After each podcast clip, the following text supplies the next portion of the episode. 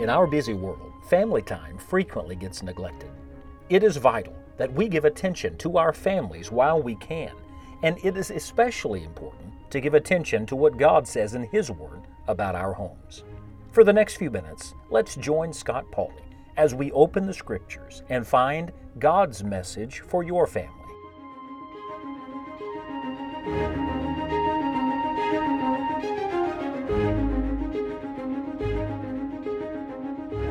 If you're going to build a house, then you better have a good foundation.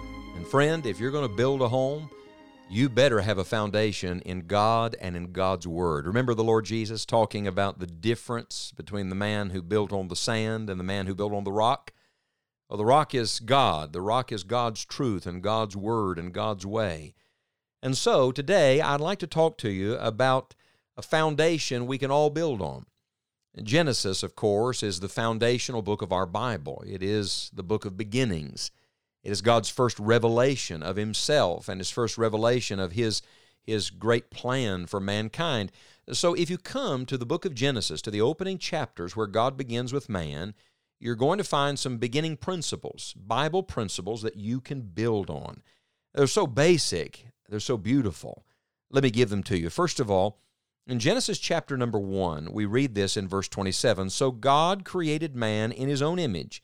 In the image of God created He him, male and female created He them." Now let's pause just a minute. That means that every member of your family is created by God and bears God's image, made in the image of God. Yes, that image has been marred by sin.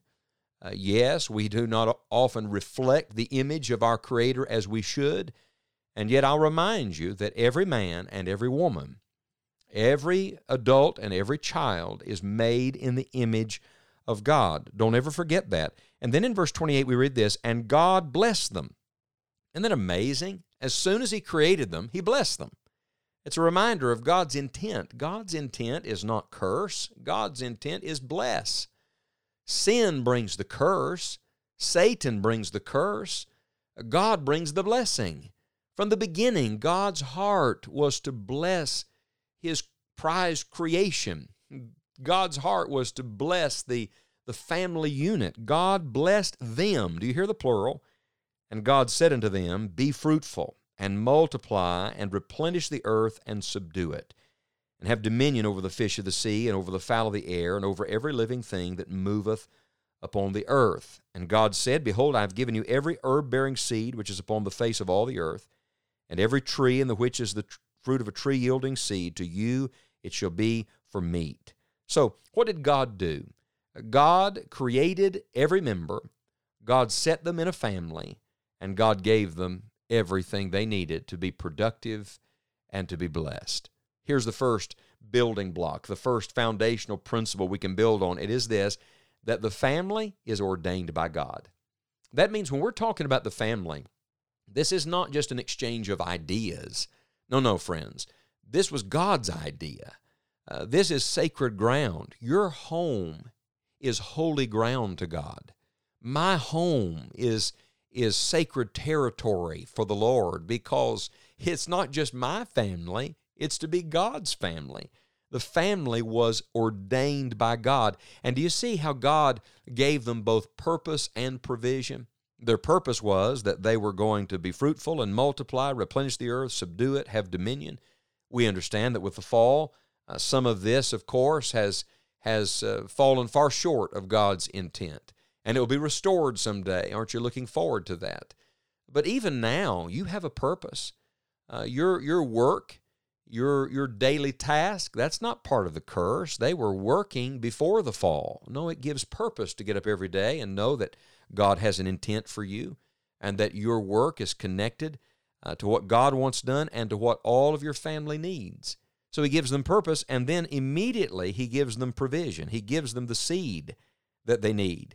Uh, he gives them the, the beast of the earth. He gives them everything they need. In fact, remember that man was created on the sixth day, and in divine order, if you look at the creation days, man could not have lived until that day. He couldn't have existed without everything that was created the first five days. So this is the climax of creation. God says, I've given you everything that you need. I say again, the family was ordained by God. If you come across the page to the next chapter, Genesis two elaborates a little more on the creation account, given an overview in Genesis one. And in Genesis two, we read this in verse twenty-one, "And the Lord God caused a deep sleep to fall upon Adam, and he slept.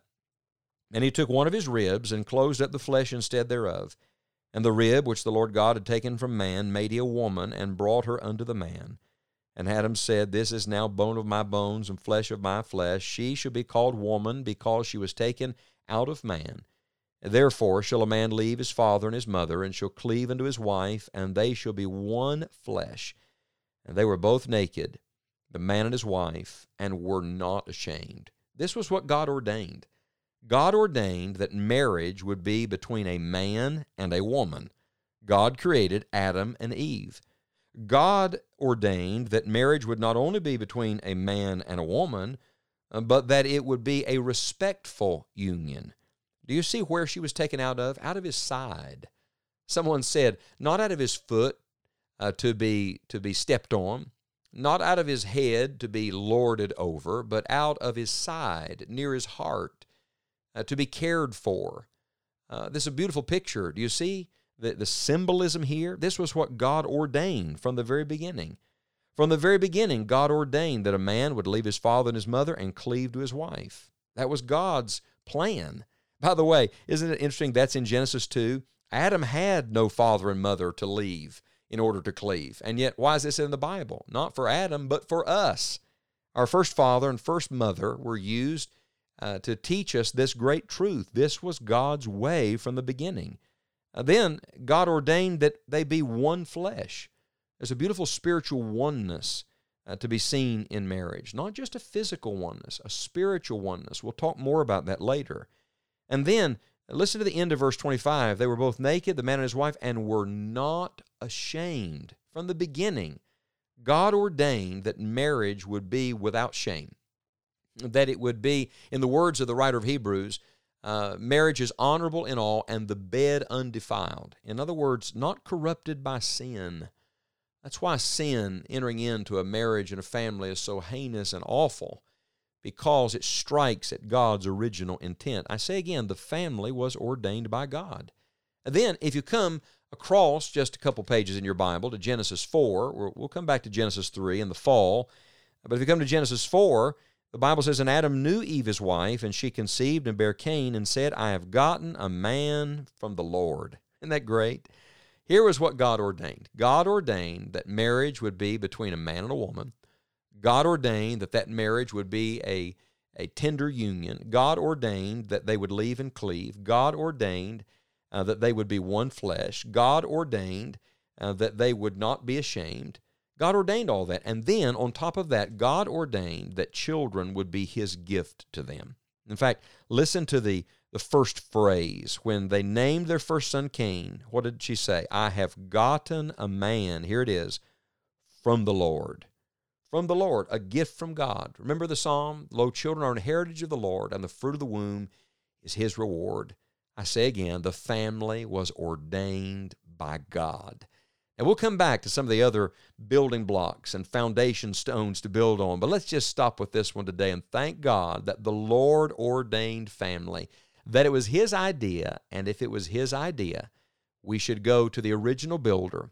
We should go to the divine architect to say, "Lord, what's the building plan, and what do you want our home to look like?"